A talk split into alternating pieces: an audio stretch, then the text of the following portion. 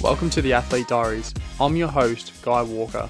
On this podcast, I take you through the journeys and challenges of professional athletes, from resilience to mental health and life away from sport. On today's episode, we head over to Japan, where we speak to Socceroos centre-back Thomas Deng. Thomas has an incredible story. Born in Kenya, he moved over to Australia with his mum, brothers and sisters, leaving his father behind, who was a well-known doctor in Kenya. Thomas and his family had to integrate into a new society, which wasn't an easy feat. His resilience and leadership really does shine throughout this chat. He credits a lot of his success and achievements to his mum and his siblings. He's a very well-travelled young man that has had experience with Holland and Japan's biggest teams. Graham Arnold has played a big part in Thomas's football and his leadership skills, working together as captain and coach to help Australia's Olyroos qualify for the Tokyo Olympics. The story Thomas shared, which stuck out to me the most, was his Socceroos debut. Him and his best mate, Awer Mabil, both born in Kenya, who grew up together and went to school together, both made their Socceroos debuts, where Thomas set up Awer's first goal in a 4-0 win.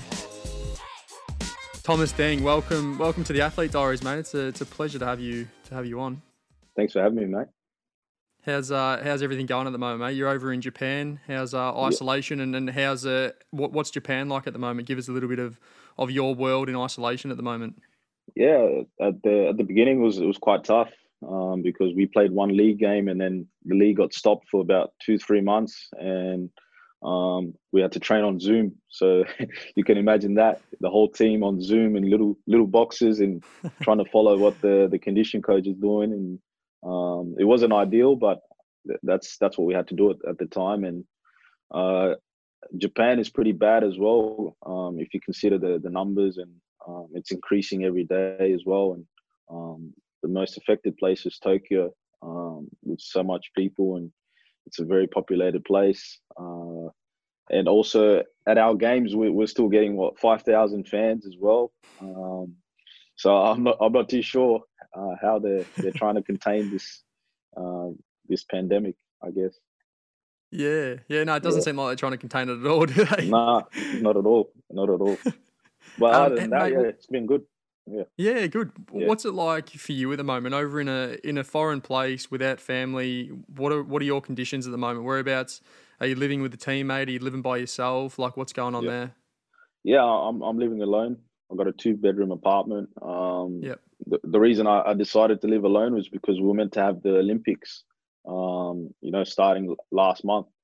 So like family was meant to be here, my mom and my brothers and, missus as well. So, and then that got rescheduled, which was quite shit. But it was difficult in the beginning, like moving here, and it's a total, different culture, and the language barrier as well. There's not many people that speak English, but now I'm starting to get used to it, and learning a little bit of Japanese as well helps. But yeah, the club's been great, and I'm fitting in really, really well.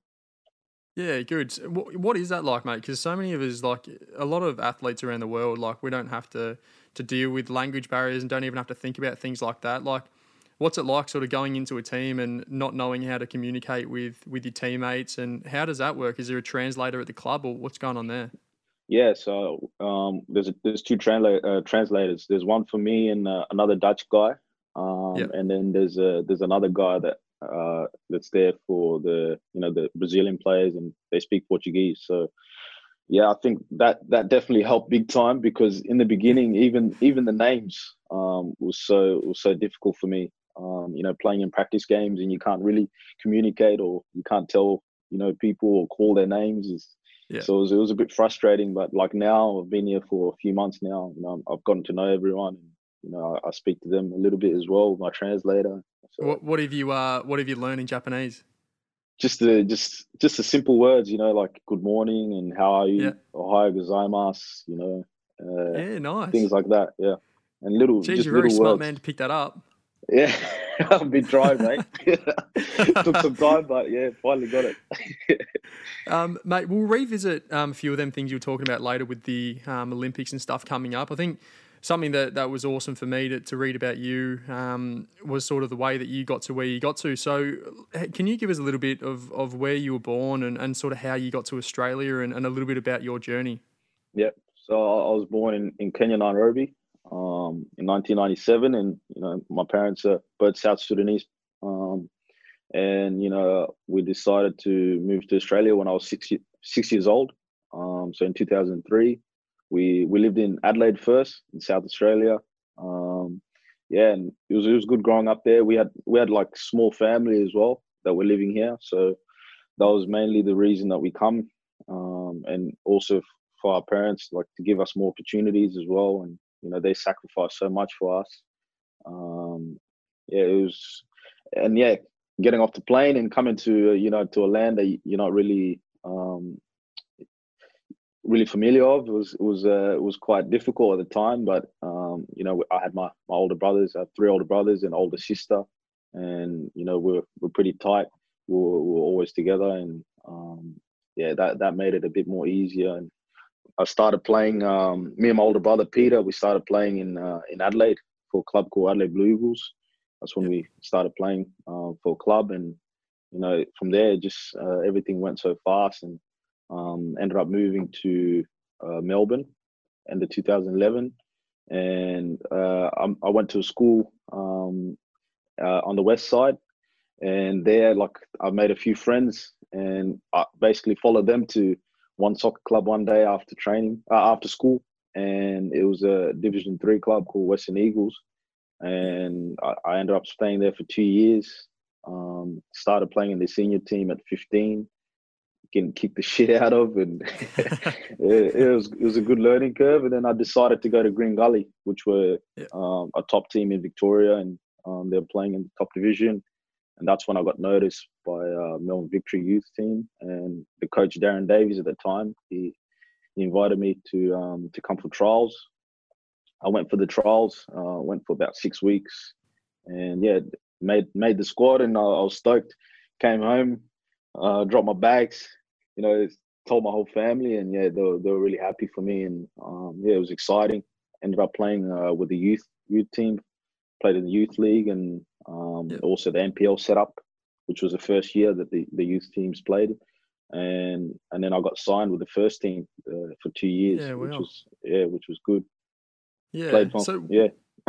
That's about it. So what's that like? So did you move over with all your family, or did anyone stay back in Kenya? What was it? What was happening there? Yeah.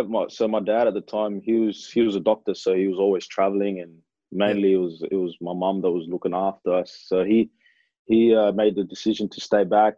He had a good job back home, and you know he thought it was a better decision to stay and to let us go, and eventually he was going to come. But sadly, in 2007, he passed away, so that was quite difficult for us. We realised what he was trying to do, and he sacrificed himself for his kids. Yeah, mate, that's incredible, just because like the sacrifices that you've had to make isn't like a lot of people that have to make them sort of decisions. Like how hard is it? Just to have to move to another country, make new friends. In the media, sometimes Sudanese kids aren't actually portrayed with justification. Really, is it like how hard is that to sort of go into schools and then sort of get judged straight away without people getting to know you at all? Yeah, I think early on it was a bit better. Back then in 2003 and 2004, when it was quite early.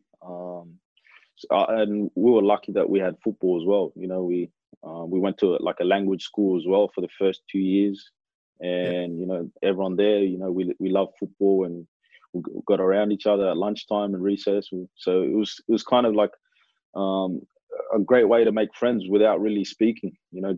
Just playing the game, what you love, and I think that really helped us to integrate.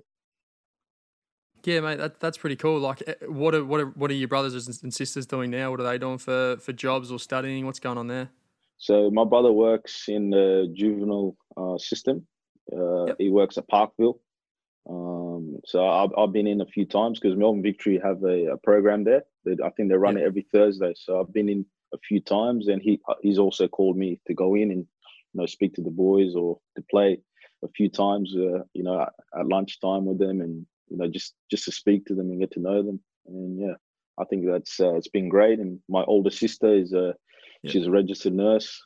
She now has her own company, and, you know, she runs that by herself, and she's got 4 kids, which is quite busy. And my other brothers are like, my oldest is he was quite sick. He got sick a while ago. You know, he had some mental issues and stuff. Yeah. But now, like, he's getting a lot better. And then my my third brother is he's still studying, and he's quite a smart guy, but he's still trying to figure it out. Yeah. Yeah, mate, that's incredible to see where you've come from and look at all your brothers and sisters and sort of have to integrate into another society, another country. Like, look how incredibly well you've all done. And I read somewhere as well with your brother that works at the juvenile centre, like, you are giving up a hell of a lot of time to give back to some of them kids that may be struggling with their time and with life in general. Like, how have you been able to build trust with them and sort of help them back to a path where they might be able to sort of get out of the detention centre? Yeah, I think for a lot of the kids, you know, some of them have made mistakes, you know, that they regret, and it's just about, you know, speaking to them and getting to know them. And when I go there, I don't really try to push up on them. I'm open. I'm open to speak about anything, how their day is and how they're finding things, and, you know, what they want to do when they get out. And I think that's the main thing that they want, you know, someone to care and to speak about, to speak to them and get to know them. That's the main thing.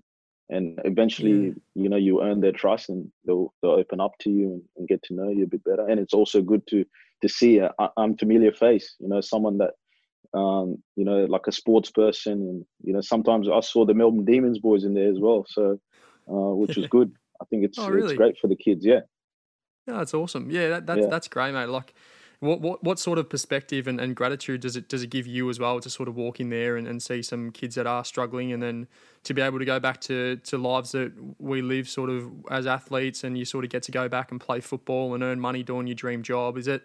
Is it sort of beneficial for you as well to go into these facilities and try to help people out, but it give you a bit of perspective at the same time? Yeah, 100%. You know, I think it's great to use the platform that I'm at the moment, and there's no better way than to give back to the community and to these younger kids that could be, you know, struggling at the time, and you know, they need a helping hand. So if I'm able to, you know, to help one or two of them, then I'm happy. And, you know, I can go on with my career and you know, and be here and be very grateful for this opportunity that I have. Yeah, mate, that's awesome. Let's revisit your debut for Melbourne Victory. What was it like coming through all the pathway systems and your journey through Australia, and then to get picked by the Melbourne Victory to make your debut? How did that all come about? Was there a phone call that you got? What was that about? Yeah. Man, what was I remember the first time I sat on the bench was against Central Coast. Didn't come on, but just being able to be in the squad and to sit on the bench with, you know, these players that you've been looking at for years and you'd love to play with, you know, the likes of Archie Thompson and, you know, your Lee Broxams and, you know, your Carl Valeries, and finally you're there and you kind of feel like a little kid. But yeah, it was very exciting. And then I ended up making my my debut against Adelaide as well, which was special in Adelaide. You know, my family was there, and I just felt like a kid again, back in his hometown, and you know his family's there watching. And then eventually, I made my starting debut against Melbourne City. In the derby. In the derby. Yeah, at Etihad Stadium. So it was about 42,000 people there. I was shit nervous. But yeah, we played a good game and we ended up winning 3-2. So it was a good start to my career. Yeah, wow, that's awesome, mate. And then what did the next year entail with Victory as well until you made your move over to Holland? Yeah, so that year, and then it basically started from there. And then I, you know, I was still young at the time and inexperienced. So I was a bit in and out some games, and I understood that, you know, there was still a bit of work to put in, and you know, there's a lot of work to put in. And even though I started playing, I think I played 13 games, and that's when I went to Holland, and I got the opportunity when I went away with the Olyroos for the first time when I was 18. I was a late call up. I think some players pulled out and travelled to Qatar with the team, and played against Vietnam and played a very good game. And that's when I got noticed, and they contacted my agent, and we made the move there. Yeah, wow, so it's a massive move as well, isn't it? To go to Holland as well, back into really where football is massive in Europe. What was that like compared to the Victory? What's it like going to? And it's not a small club either, like PSV, massive club. What was that like? Very nerve wracking. As you said, it's a massive club. Yeah. They produce, you know, very big players. You know, your Memphis Depay, and you know, Brazilian Ronaldo was there. He's a top striker. Romario. Some big players that come through there. For me, it was a massive opportunity just to go and learn and you know, to mature as a player. And till this day, I still have friends there. I still, you know, keep in contact with them, and I'm very grateful for that, for having that opportunity. Yeah, well, mate, that's pretty cool, isn't it? Like, and this time as well that you moved to Holland, I don't imagine family would have travelled with you, and you were still quite young. So what was it like being so young and flying to a place where you probably didn't know the language of Holland, and what was that like for you? Yeah, it was difficult without having my family there. I was living alone, so I had to learn how to cook my meals and to get myself up for training, and you know, drive myself and make sure I'm not late and things like that. So I think the things that made it a bit easier was that in Holland and Scandinavia, they speak English, you know, so a lot of people speak English. So that made it a bit easier. And, you know, once I got to know a few players, and I began to, you know, build a good relationship with some of them. And, you know, I speak to them till now. And a lot of them are in the first team and in other clubs as well in Holland and doing really well. So it's good. Yeah, mate, it's pretty cool. What sort of knowledge and what sort of did you take out of Holland? What was the training like? Because I saw somewhere that you said it was a little bit of a step up from Victory. How do you mean that it was a step up? It was just like every training was different. So, like what we did yesterday, it will be completely different to today. So, so it was just about getting used to the training, the intensity, and you just had to stay just stay on your feet all the time, because you didn't know what to expect.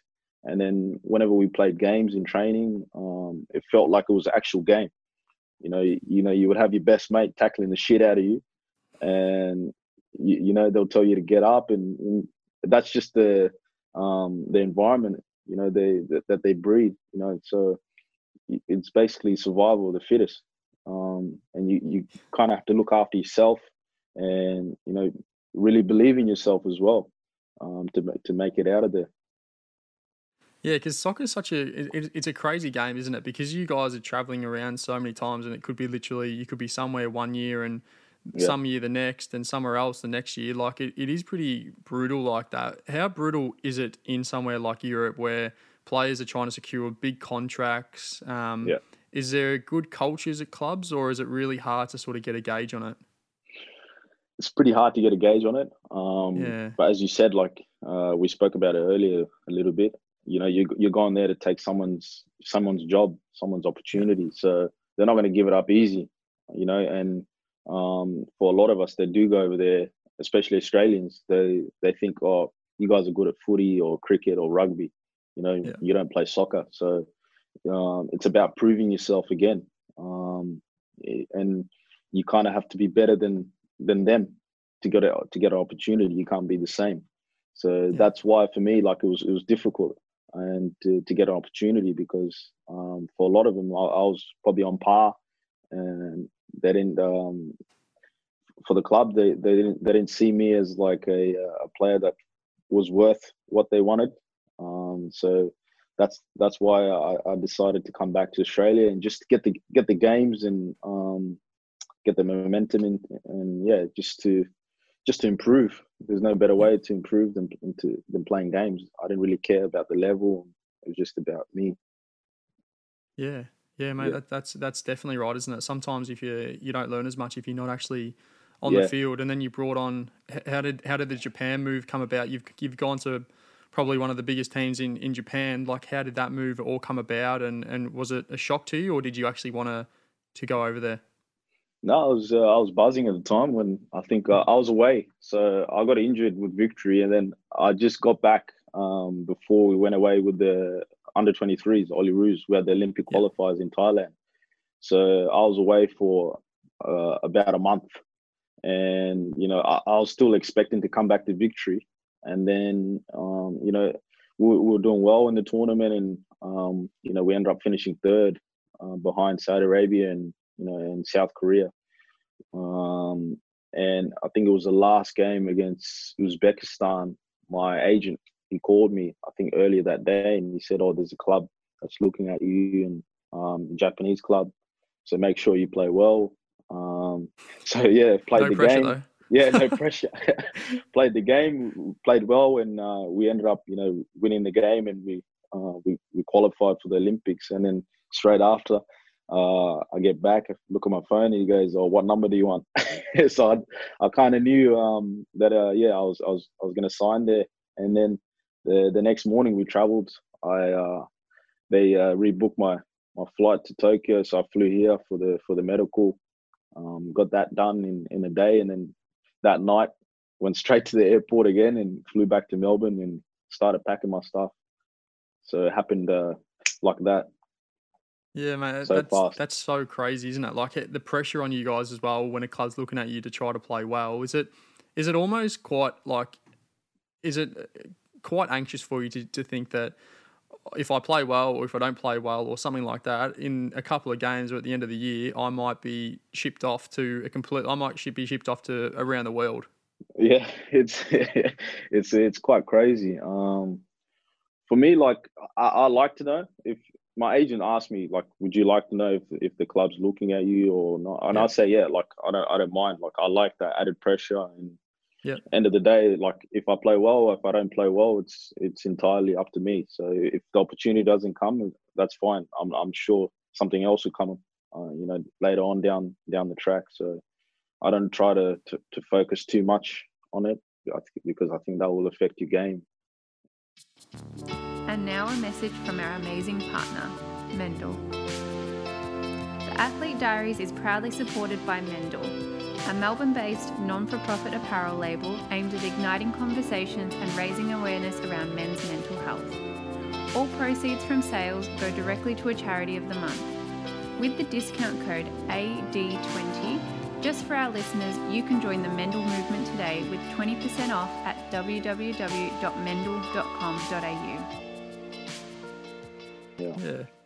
Yeah, mate, I think looking from your life from the outside, like, you have been such a great leader and had to come through so much resilience throughout your life so far.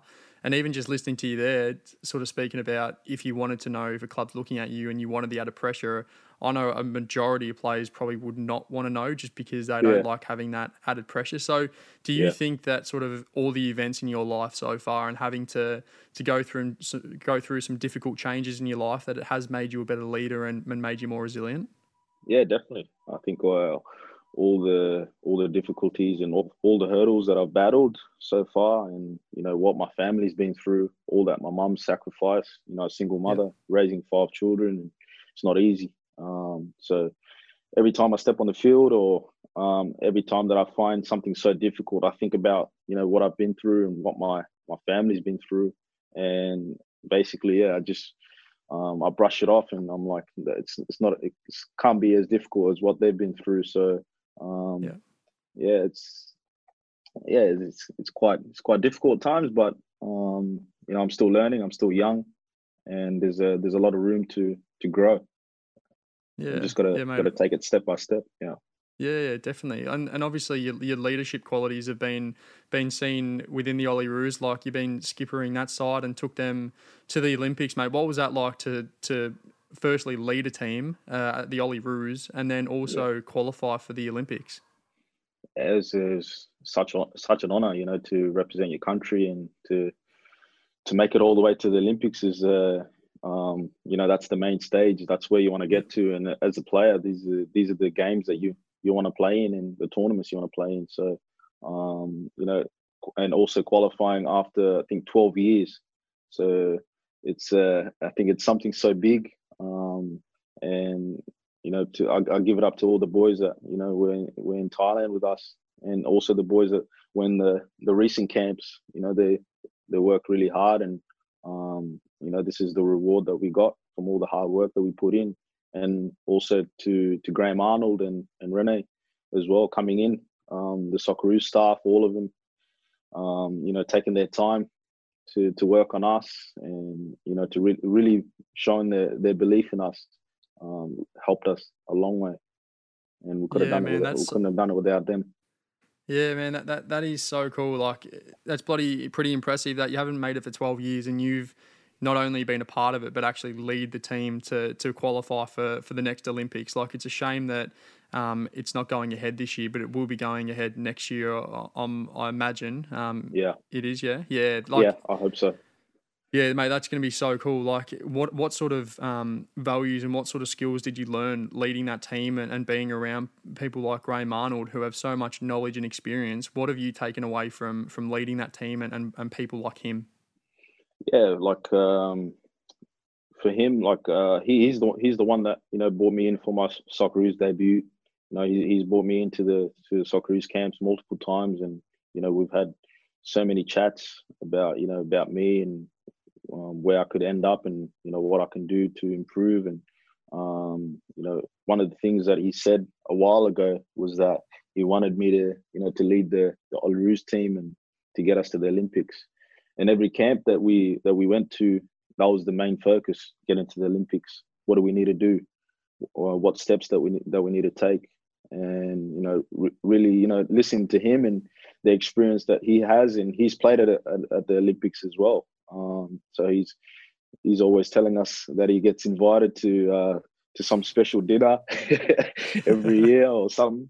So, and, you know, he shows us, you know, pictures of players that have, you know, played for the Olyroos at Olympics and the careers that they've gone to have. And I think it just gives us so much motivation, and it, yeah, it's a good way to illustrate, you know, where we can be.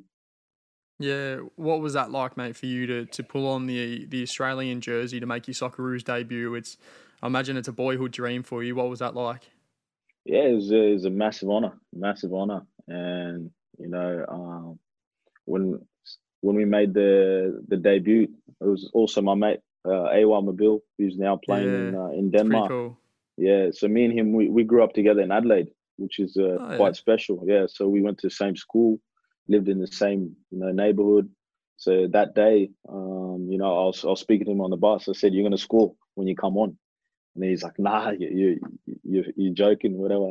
And then he comes on and he scores, and, you know, we end up celebrating together, and it just felt like, you know, it was like we were kids again, playing in the park, and it was something really special, an iconic moment, especially for the younger generation that are aspiring to, you know, to be footballers, and to see, you know, two South Sudanese Australians is special. Yeah, that must be literally be the first time that's ever happened, that two South Sudanese boys sort of relocating to Australia, childhood mates, to debut in the same game. You talk about fairy tales, but, like, they don't really come more of a coincidence and better than that. Like, that's incredible. Yeah. Like, do you still speak to him, and what are you two doing now? Like, are you both still looking to be role models to the communities and helping out the Sudanese communities in Australia? Yeah, me and him are very close. So we're always in contact, even though, you know, we're many kilometres away from each other. But yeah, we're always constantly speaking, and, you know, about, you know, what we want to do. And I think every time that when we play our club football, or is for the country, we're not only representing ourselves, we're representing, you know, our communities. And it's a massive honour, and it's something special, because I know for a lot of these kids, and for me as well, when I was growing up, I didn't have you know, someone that was in my community playing at the top level. And to see that on TV, it's something special. And yeah, so that's why we're trying to use our platform and to give back to these younger kids, and you know, kind of create a pathway that they can follow or aspire to follow. Yeah, mate, that's awesome. Like, I can even see now, like, you're still so young, but like, you're just so advanced for your years in terms of maturity and leadership and wanting to give back, mate. It's pretty inspiring. What are you doing now away from sport? It's probably hard not being in Australia, but what are you doing to keep busy and to sort of upskill away from sport? Well, the last few months have just been, you know, watching a few documentaries on Netflix and, you know, your podcast. Mike Tyson's got a good one, a hot boxing with Mike Tyson. It's been a few good people on there, and you know, just trying to gain a lot of knowledge and just always reading and things like that. Yeah. Yeah. Cool. Yeah. Yeah, mate. That it must be hard as well. Like, thinking about it now, for you guys that travel around so much, it must even be hard to do things like uni, even though you can do it online. Yeah. Sometimes if you're, say, in Japan or somewhere where there's a massive time difference and you need to be somewhere, that must be really difficult. Is that something that you found, that you want to be able to do something but you can't because you're always traveling around? Yeah, that's the one problem that I always have. You know, I speak to my family and, you know, my brothers and stuff, and they say all the time, you know, you should do something, you should study, and I don't think they understand, you know, fully, you know, how busy your schedule is. And you know, and when you do have time, you just feel so tired from training and so much games. And now we're playing, I think, two to three games a week. So it's about, you know, looking after your body, and it will be a lot of strain on the body. But I always tell them, you know, I'm still young. I can do that. I can do anything after my career. I can study. Yeah. It doesn't matter. Just have to be, you know, smart with my money and to invest, and that's the main thing to do at the moment. Yeah, definitely, mate. Yeah, I think it's if you look at it, you've probably only got 10 to 15 years to sort of get the most out of your career that you possibly can, and you're definitely going about it the right way and sort of taking opportunities. Mate, I've always wanted to go to Japan. I've never been. Have you had chance to sort of get out, or did you sort of get there and straight into lockdown? I haven't had much time to get out, but I've been to Tokyo. There's a few good spots there, and you know, the players have been telling me about Mount Fuji. So that's another great place to go to. And then there's a place called Sapporo, which is quite nice. It's a different climate to here, because right now it's pretty humid. We're heading into summer, so but yeah, down there it's really nice. You know, it's next to the water. You know, you've got some nice beaches as well down in Okinawa. Yeah, wow. So, yeah, there's some really good spots, but I haven't had the time to really check it out. Just been to a few good restaurants. That's about it. There's all the top restaurants, they've got Aussie beef here. So if you want a nice steak, going to Tokyo. Yeah. Yeah, nice, mate. Yeah, it sounds like you're enjoying your time in Tokyo then. But yeah, mate, it's going to be an interesting sort of next couple of months for you guys with COVID happening. So what's going on there? So you're going to play sort of 2-3 times a week then? Yeah. So yeah, because we miss, you know, so many games because of the COVID, you know, restriction and the period that we had off, you know, they've pushed in our schedule, and we're meant to finish December 19th. Yep. So until then, it's just going to be, you know, you'll be playing seven or eight games a month. So it's quite difficult. But your body's going to be cooked. Body's going to be in bits. I'll be coming back to Melbourne in a wheelchair. But yeah, it's good for me as well, just to stay busy and get out the house. And then time goes quicker as well. Yeah, definitely. And what sort of the next sort of short-term, long-term goals for you, mate? Are you looking to travel around a little bit, or to sort of make that Olympic and sort of play the Olympics next year and play a bit for the Socceroos? What are your goals, mate, for the next sort of 5 to 10 years? Well, the most recent one would be to, you know, to play the Olympics next year, and then you know, to play at the World Cup with the Socceroos, which is coming, which isn't too far, 2022 in Qatar. and and also just to give it another crack in Europe, you know, and try go there and compete and have a better career, and follow the likes of Aaron Moy and your Matt Ryan as well, which they're doing really well and representing Australia at the top. Yeah, top mate, level. That's awesome. But yeah, I just wanted to say, mate, like it's not only you're doing great things in your own sport, but you're doing great things in the Sudanese community, and what a life you've sort of lived, and being able to not only thrive in difficult circumstances, but like you've absolutely done yourself and your family so much good, mate. So I'm really appreciative that you came on and were able to share your story, and I'll be definitely following the Red Diamonds going forward. Thank you, brother. Thanks for having me. Appreciate it. I hope you enjoyed it as much as I did. You can listen to all other episodes at any of the podcast directories, including Apple Podcasts and Spotify. Or you could just go straight to our website at theathletediaries.net. Have a great week, guys, and stay safe.